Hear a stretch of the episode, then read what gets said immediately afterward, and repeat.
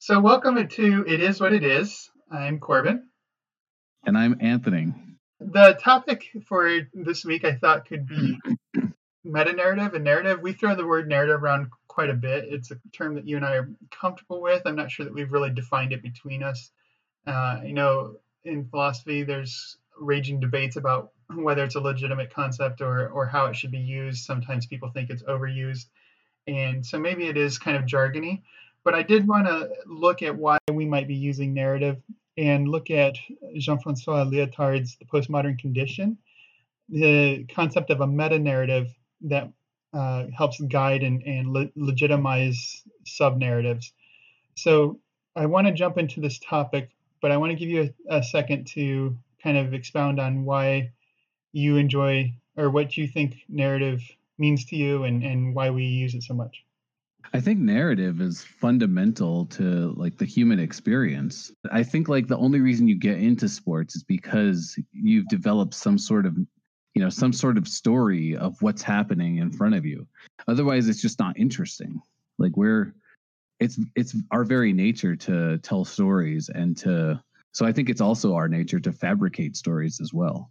Part of my job, right, is to uh, help people understand and come to terms with the world around them. Um, and I have to tease out their own experience from that. And the only way that that usually becomes effective is if is if I pull on the right strings, the right narrative structure for that person, and then they, you know, come to understand what concept it is I'm teaching or uh, what concept it is they're experiencing in in terms of science. Good. I'm glad that you uh, framed it in that sense of uh, uh, self understanding, a sense of understanding of the world around us. I think that's really capturing how I view the importance of narrative. Uh, we try to put the pieces together, right? We have individual experiences, we have single data points, uh, whether this is individual or collective, there's occasions that occur, but we want to make sense of it all. And I think the the common thing is to tell a story of our lives, to have a, a autobiography kind of that we tell ourselves, or to have a collective history and how we understand our society. And then, of course, there's also the natural history, and this is kind of where the debate uh, tends to rage. Is is it right to think of uh, humans trying to understand the world around them in the terms of narrative, or is scientific explanation something other than narrative? Is there something more objective and, and concrete or or non-perspectival that science provides that maybe narrative doesn't give enough credence to. And i think that's that's where we want to enter into this question of meta narrative i as a scientist or former scientist whatever whatever people want to define me as i define myself jerks. Um, uh, i want there to be this like you know objective no narrative uh view of the universe like everything in the universe. This is just how it is. There's no narrative to it. Um but i think you might have accidentally done this to me. I like no longer i like no longer believe that. I i'm starting to believe that like maybe there is no such thing as like objective reality and there's just like layers of perception. And uh you know narrative is certainly one of those things that alters perception of things. You tell you ask two people to recount a situation and each person has a different viewpoint of that situation. Now maybe there's like a camera there and that and you could say that that camera might be observing objectively but also at the same time that camera has a perception because it's got this one specific angle. It it can't see out of its view. And so you can only extrapolate so much from that from that thing, which we think is an objective. But then there's also the viewer, right? The viewer of the footage, they take their own perception on on what they're seeing and they interpret it. And so I, I'm no longer starting to I, I no longer agree that there's like objective universe. Maybe there is, but we'll never be able to see it because no matter as soon as you enter into a, a viewpoint on it, then then you have like a perspective on it and then you know objectivity goes out the window yeah i'll just um, from my my perspective i will just qualify that i think there is an objective reality in the metaphysical sense that there's something out there that's separate from the way that we think of it, and that is the kind of the sea that we swim in. But when we talk about objective reality or objective understanding, then I think we're not talking about the reality itself. We're talking about our understanding or explanation of that reality. And so now it's kind of a kind of a layer on top of that reality, which is how do we how do we break up that reality into parts? How do we understand how those parts are related? How do we understand how we fit into that reality? And there's there's problems with the analogies I've used already, uh, but before I don't really want to dive into all those kind of technical debates. I just want to distinguish between like the the world, the reality, metaphysics, and our knowledge, our understanding, our stories about reality, uh, which is typically called epistemology. Yeah, I think that's uh, really important, and I don't want to go too deep into to this whole uh, realm, but I think narrative does play into that because, as I said earlier, you know, narrative helps shape our understanding, but it also allows us to communicate our understanding to others, which then affects their understanding. Um, example, I guess, with basketball, right, is we uh, we collect basketball stats, and um, we use those stats to tell stories about players. You know, Giannis is the MVP because he has X, Y, and Z stats. And then you can come in and say, well, you know, I think LeBron's the MVP because there's this other stat that you're not taking into account. Um, and so we're using these numbers, which might be, you know, objective reality, depending on how you define it, to to kind of argue our own viewpoints or, you know, disprove our own viewpoints. It really depends on on what narrative you're going for here. And I think that's a really important part of this conversation. Yeah, actually, that sets it up very well for for the introduction of Lyotard. So uh, Lyotard was in the writing in the 60s, uh, writing an epistemology project about universal um, or global perspectives on science and understanding, and noticing that there were conflicts among different cultures about which stories to accept uh, politically, and debates about scientific theory, which theories should should take the day, and, and which data to accept as supporting which theories. And he kind of articulated that in the in the modern age we wanted a story that could tie everything together. So yes, of course, we only all each have a part of the story, but there has to be some master meta narrative that can explain how everything fits together and legitimizes all our individual stories or in, individual pursuits in scientific discovery. Uh, and it's that question of legitimation that he he wants to bring into question and into challenge. And so he said uh, basically that whereas religion in the past and maybe science for the modern age provided this this view that we could explain everything and have some way to justify every every piece of understanding and every viewpoint that we took the the postmodern age came to be skeptical of those stories because they found ways that it, they were incommensurable. They didn't match up with other stories that were supposed to explain everything, or there were certain uh, experiences that couldn't be accounted for in those meta narratives, and they were being excluded because they didn't fit the picture. So the postmodern condition, he said, is a challenging or questioning of overarching meta narratives that are supposed to to verify what's real and what's legitimate and what's not. Uh, a lot of people have taken that kind of challenge to meta narrative, meta narrative to therefore throw out all forms of legitimation. There's a, a huge skepticism and, and strong postmodern schools of thought that say that there's no norms, there's no no power structures. I mean, there's nothing but power structures. So anytime somebody tries to tell you that something's right or good or worthwhile, uh, that you ought to or should do anything, they're just trying to control you.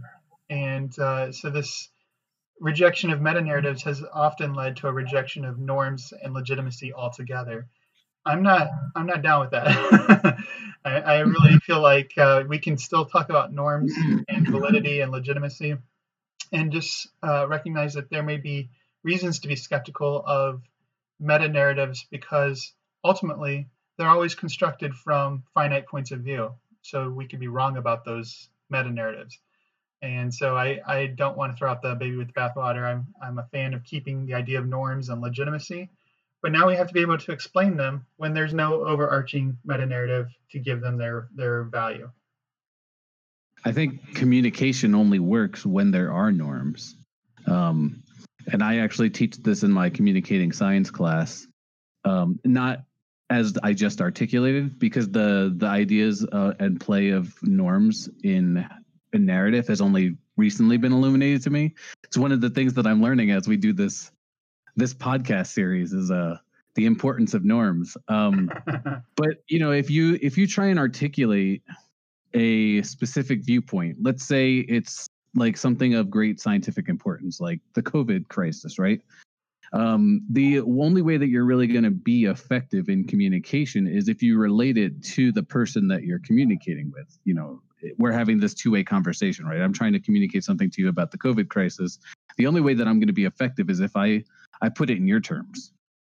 And without understanding the norms that govern your life, I will never hit that mark. Mm. You know, I, I won't be able to put it into your terms if I don't understand how your world operates. And I think that's where the norms come in in in nicely. And then you think about communicating with other cultures you have to have a whole different strategy because there's a whole different set of norms that operates in that culture and so that's where um, i totally agree with you and once you started mentioning this de uh delegitimizing i was like whoa i i, I almost fell back out of my chair here. I didn't sign up for this.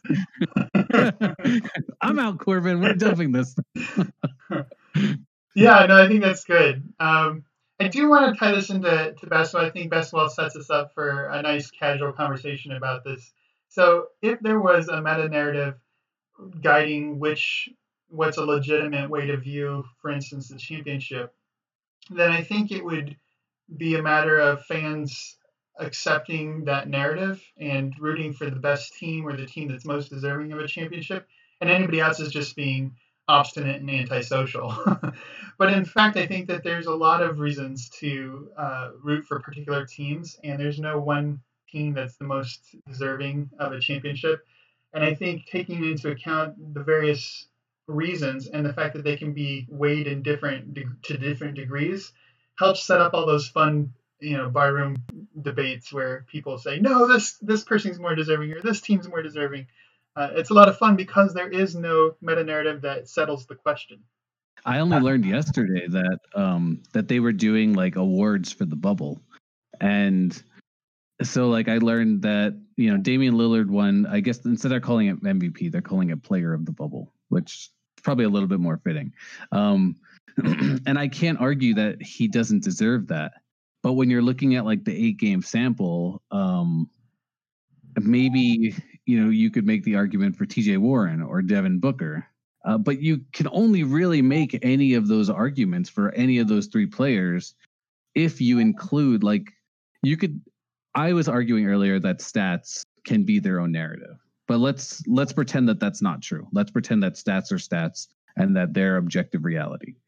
Um, I think you can only make a case for any of those players when you take into context other narratives of their performances. You know, Damian Lillard had like a couple of 50 point games and he got his team from ninth place to eighth place and he got his team to the play in.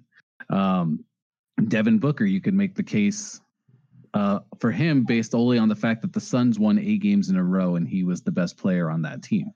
So you take the best player on the best team kind of argument.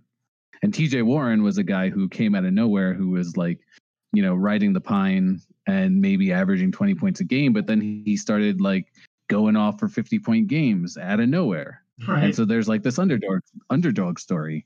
So there's competing competing narratives, and so even though one person won the award, you could you could see why somebody might say that someone else was more deserving, uh, even if you disagree. Like we can come to take the perspective of a different narrative and, and a different um, emphasis of values and so, is it the winning most winning team, which is obviously the Suns?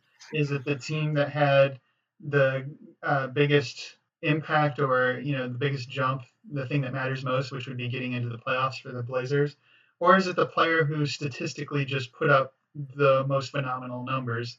And considering his his level of competition and the fact that he was doing some of this before the bubble, I don't think it's completely undeserving to to recognize. It's not like it was a fluke that TG TJ Warren was was performing so well. And the question is, can he sustain it?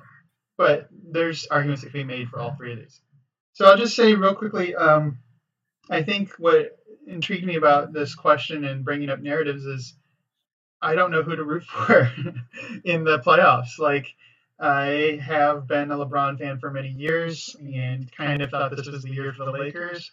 But I'm also a fan of really good stories, and I've never rooted for a team for geographical or personal reasons. It's always been who has the best story this year.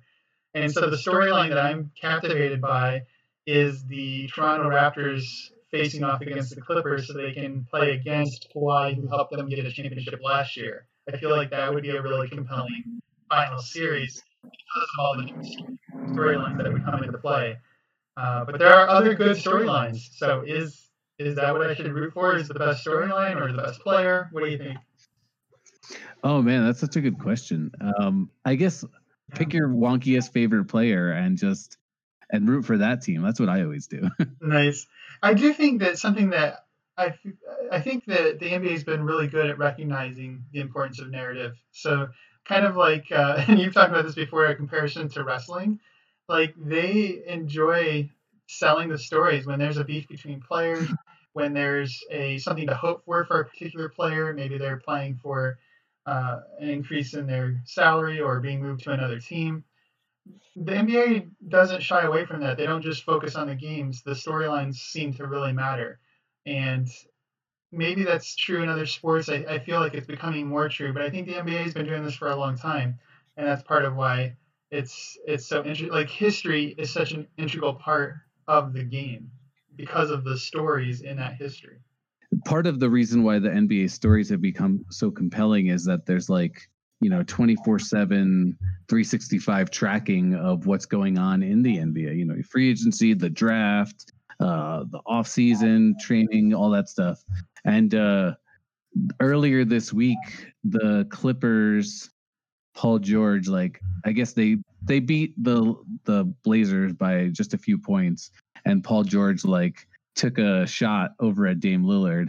And Dame Lillard uh, took a shot back, saying, "Yeah, keep switching teams," which has been like one of the most like unspoken player narratives. But within the media, it's like the most spoken player narrative. It's like, oh, do we put an asterisk next to this guy's career because he went from the Thunder to the Warriors and now to the Nets, or do we like legitimize him as a you know a champion and a great player? And uh, the fact that Dame, who's like you know top five in the NBA right now, takes a shot at the at another top five player for that very reason, I thought was like compelling. And I'm like, oh, this dude's all in. yeah, the competition that we enjoy isn't just on the uh, on the court; it's also in in wit and in ferocity and intensity. Uh, a lot of a lot of different ways that we can enjoy the the sport. Uh, but going on, you know, further with the narrative thing is um, typically the NBA. I it does a good job advertising and marketing the narratives, but I don't think it does a good enough job because typically um, at least from like a general fan perspective, the narrative that they tie in is usually some goofy movie, uh, like summer blockbuster that they tie in is like we'll we'll show some scenes of the Avengers and intersperse some scenes of of Chris Paul and James Harden and our superstars doing stuff, and so you get this like you know these guys are heroes kind of comparison.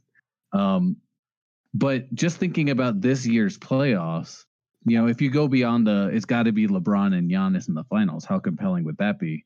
Uh, you realize that there's like a good number of storylines that can happen. I mean, first we have Chris Paul versus James Harden in the first round of the playoffs, and those two those two were teammates last season. And Russell Westbrook is on the other team, and he got traded for Chris Paul. So you know, there's got to be some animosity going on there. Uh, like you mentioned, Toronto with Kawhi, that could be a finals matchup, and we're all hoping that that could work out. And now there's the the Paul George Dame Lillard beef that's going on. Um, can the Blazers upset the Lakers in the first round? Um, what about Luka Doncic? He's been like MVP caliber player all season. What can he do in the playoffs? This is his first playoff run. And by the way, he's only in his second season. Yeah. Like there's so many storylines that the NBA uh, could be highlighting and even and making even more dramatic. And yeah. I think that that's what's best for basketball. Yeah, absolutely. And it's uh, you focused on a lot on the teams on the West, and I think that's probably right. They're they're the stronger uh, conference, but even in the East, there's the T.J. Warren who was excellent in the bubble, is playing his his kryptonite. Jimmy Butler seems to be the only player that can get under his skin, and they're playing in the first round. So that's that could be an interesting series.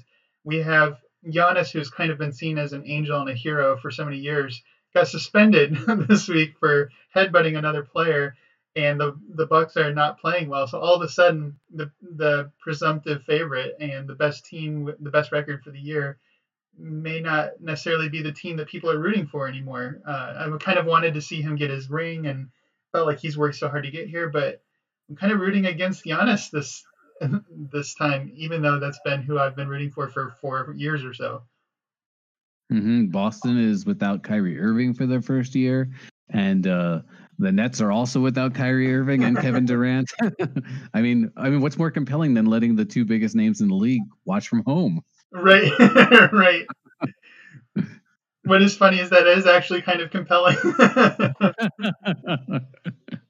yeah, no, it's been a it's been a good. This bubble ended up being a good experiment. I was all worried about the health uh, crisis and and whether this was a good idea no cases of COVID inside the bubble. Once people acclimated, there were people that came in or were coming in from having COVID and had to be quarantined, but nobody got it in the bubble. So seems like the NBA is taking the precautions in order to make the sport fun and safe, and that's exciting stuff. I have to say, in answer to your question about finding um, finding the team to root for during the playoffs, my recommendation is uh, this is based on my experience, is finding the narrative in each series and and you know immersing yourself in that narrative and then you know rooting for the team that that your your pers- particular perspective buys into um, because i found that in the past the series that i end up disliking or not watching are the ones where there like either wasn't a prominent prominent prominent narrative or I didn't take the time to to learn those. And so, you know, I either phased it out or just didn't watch it or whatever. And I think that that kind of ruins the the reason why we watch in the first place. Yeah, that's sage advice. I I, I think typically I do that anyways. If I'm going to watch a series, I end up buying into some storyline either about a player or a coach or a team. And if I can't do that, uh, I I end up like playing with my phone or doing something else while the game's on. Uh, it's it's too bad that I I mean, I want to say I just enjoy the sport, but there's highlight reels for that. right, exactly. And if you're looking for one team, let me offer you this. Um, so there's a player on a team who wants to have a coffee shop when he's done with the NBA and I hear he's charging $20 for a French press coffee in the bubble to his fellow colleagues. And so I think uh, if you're into entrepreneurism at all, he's your guy. And that's Jimmy Butler of the Miami Heat. and if you think 20 bucks is too much for a cup of coffee, root for TJ Warren and the Pacers. nice. Well, I think we covered the, the ground pretty well. And if not, well, it is what it is.